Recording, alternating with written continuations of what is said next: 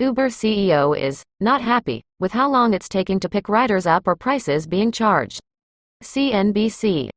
The 26th of May 2021. Uber CEO Dara Khosrowshahi said Tuesday afternoon that while driver supply is getting better as more people get vaccinated against the coronavirus, there's still plenty of room to go as demand for rides outpaces supply. ETAs are higher than we want them to be. Surge level prices have increased as we have not seen drivers' supply keep up with the demand growth in the US, Khosrowshahi said at the JP Morgan Technology, Media and Communications Conference. The supply position is something we're still working on. It's definitely getting better, but we're not happy with the ETAs and price levels we see, and that is something we're going to invest to improve on, he added.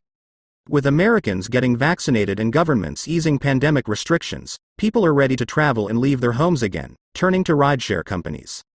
However, Uber and Lyft are still dealing with a slow return of drivers. If the companies can't bring in enough drivers to meet demand, they could face annoyed customers who are having to shell out more cash and wait longer. Uber said last month it would spend $250 million on a one time stimulus aimed at getting drivers back on the road.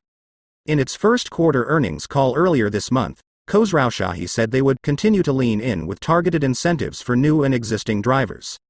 Lyft also said earlier this month it would use its cut from elevated pricing to fund investments to bring back more drivers.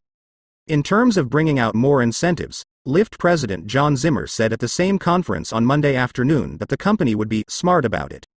We're extremely confident and have already started to see significant improvement, Zimmer said.